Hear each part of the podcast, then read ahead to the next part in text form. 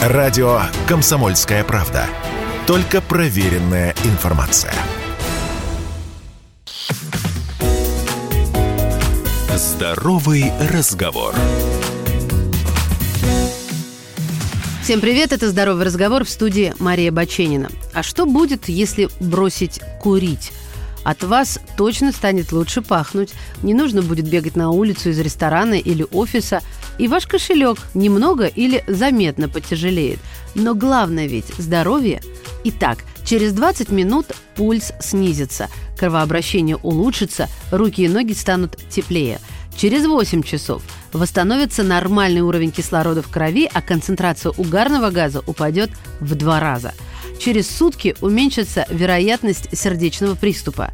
Через 2 суток весь угарный газ в крови исчезнет, а легкие очистятся от слизи. Вы начнете лучше чувствовать вкусы, запахи, рецепторы начнут приспосабливаться к отсутствию никотина. Через 72 часа вам станет легче дышать. Это значит, что бронхи начали расслабляться. Кроме того, будет больше энергии и сил. Через 1-3 месяца сердце будет лучше качать кровь к мышцам, поэтому физические упражнения станут даваться гораздо легче. В период от 3 до 9 месяцев кашель, заложенность носа, свистящее дыхание, одышка и другие проблемы уменьшатся, потому что легкие станут работать на 10% лучше. У клеток, покрывающих дыхательные пути, снова отрастут реснички, которые выгоняют слизь и защищают от инфекций. Энергии будет еще больше.